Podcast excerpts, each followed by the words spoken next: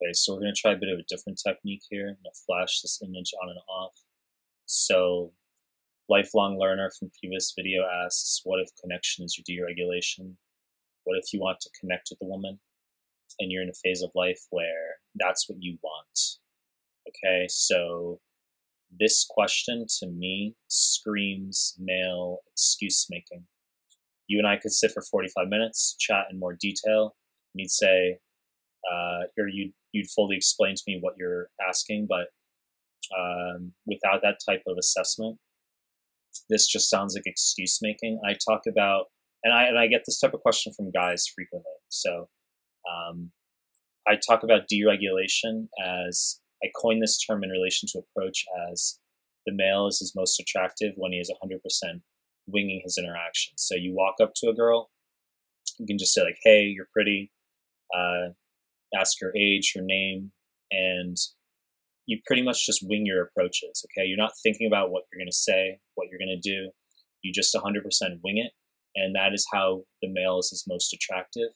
And I talk about how shorter conversations are what the male will trend toward or tend toward as he uh, has higher volume and becomes less and less needy. This notion of what if connection is your deregulation uh, says to me the male is looking to not put in the work. Okay, so this notion of, well, what if rather than saying hi to 50 girls and maybe trying to go on some insta dates or exchanging with the girl, that why don't I just say hi to like four girls and talk to them for like 20 minutes? Okay, so that's one way to that's one way I interpret it as what if connection is your deregulation? Like, well, what if I just want to stand there and talk for 12 minutes as opposed to one minute? Um, look, you have to you have to be you. So I would rather have you deregulate where if you truly are winging your approaches and that means standing there for 17 minutes uh, dancing around with a girl, like I would rather have you do that than not make any approaches, okay? But as you approach more, your conversations will naturally become shorter, okay? So what if connection is your deregulation? What if you want to connect with a woman and you're in a phase of life where that's what you want? Um, look, there's not a single guy who isn't looking for connection in his interactions. Like, even if you're highly promiscuous and you have no intention to commit and you're more than happy just keeping consistent plates, like, why wouldn't the male, in theory, want to have more of a connection with e.g., the five plates he has, or the seven plates he has, okay, or the two plates he has. Why wouldn't the male? why wouldn't the male want connection in some form? So, uh, once again, when I read the question of what if connection is your deregulation, it says to me the male does not want to put in the work. That's what I interpret that as, okay? Um, even if you're looking to develop, let's say, a, like a single, a long term committed relationship with one woman, it's sex first, then connection second. Okay, guys get this reversed. So let's say you meet a great girl, like she's your type, and you want to develop a relationship with just her, you're not interested in seeing other girls. Just this is our example. Even if that's what you want, the number one way to make that happen is to actually sleep with her as soon as possible and then develop the relationship. Okay, that's more likely to get you that relationship actually flowing than to go on four dates with her, not be forward, and then to try to uh, move things along that way. So, uh, once again, what if connection is your deregulation? Um, don't make excuses. You got to put in the work, okay? Uh, just wing your approaches. That's not going to change. Irrespective of the degree of connection you're looking for, it's not going to change that you need to 100% wing your interactions, okay?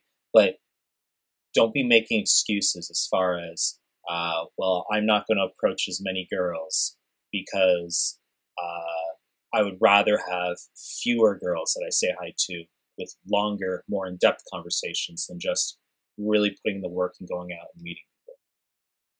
Okay, so now flash the second question here, which is What if you aren't calibrated? I understand that most women are unavailable, but there's something to be said about being a bit critical.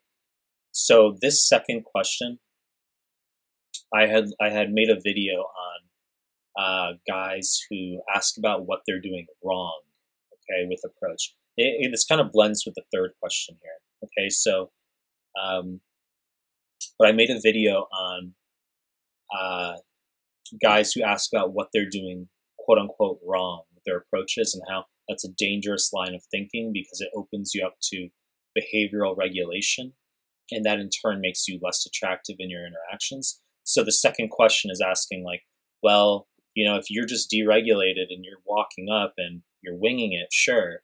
But what if like you're not calibrated? Like what if um, there's still tangible ways, uh, concrete ways that you could improve your conversations? Like, shouldn't you try to implement those uh, those ways of generating a conversation? Shouldn't you try to regulate if it means that you're going to be uh, more calibrated in your in, in your interactions? I understand the general premise of the question. Uh, however, in order to become quote unquote more calibrated in your interactions, the only way to do that is to have more of them. There's no way around actual work.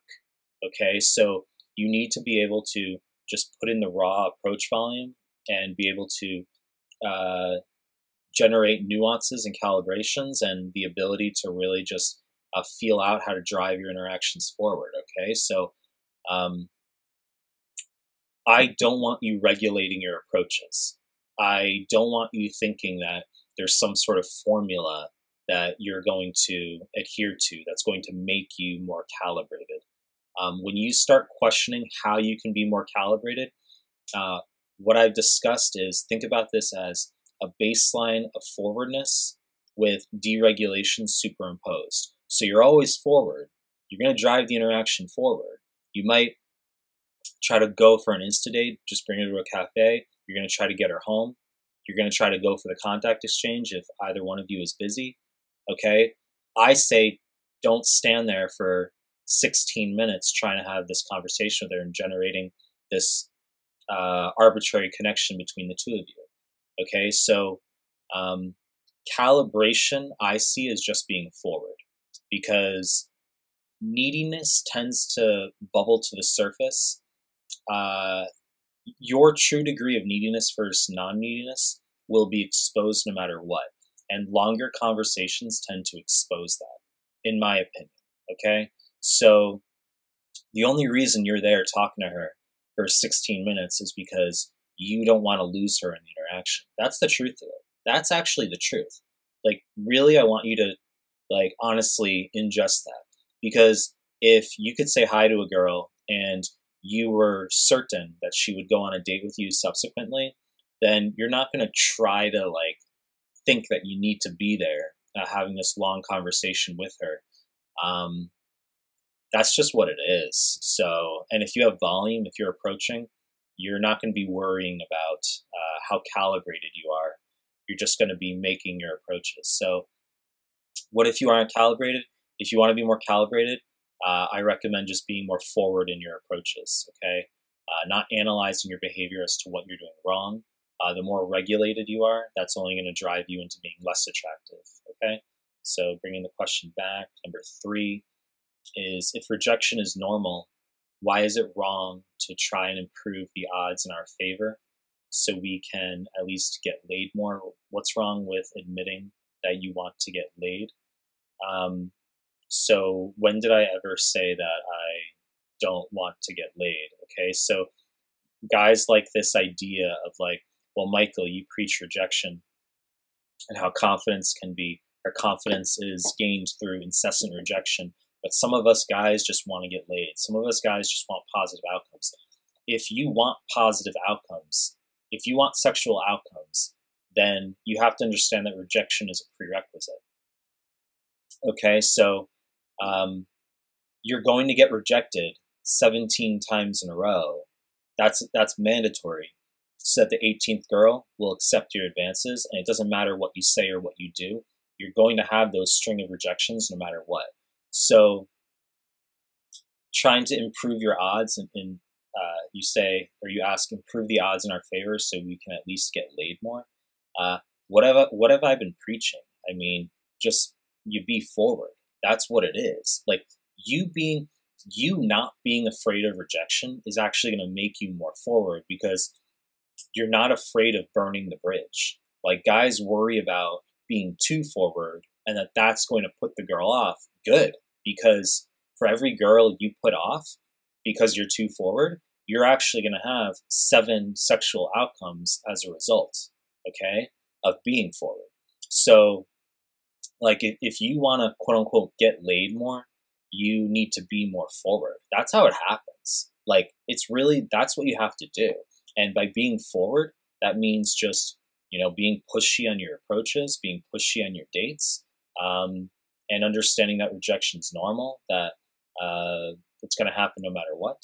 And uh, yeah, I mean, as I as I've said, man, you know, if you if you just wing your approaches, that is how you will be your most attractive. So I think I addressed your question somewhat long winded, um, but I've talked about the I've talked about these points in the WhatsApp group quite a bit and repeatedly, and I can't have the entitlement that people are just going to know my thoughts.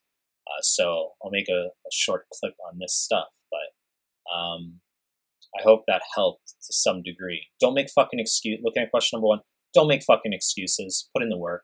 Okay, we all want connection, even if we're looking to be promiscuous. We all want connection. And then number two and three, just like you know, you want to get laid more, just be forward with girls. Uh, don't worry about what you're doing wrong. Okay, and that's pretty much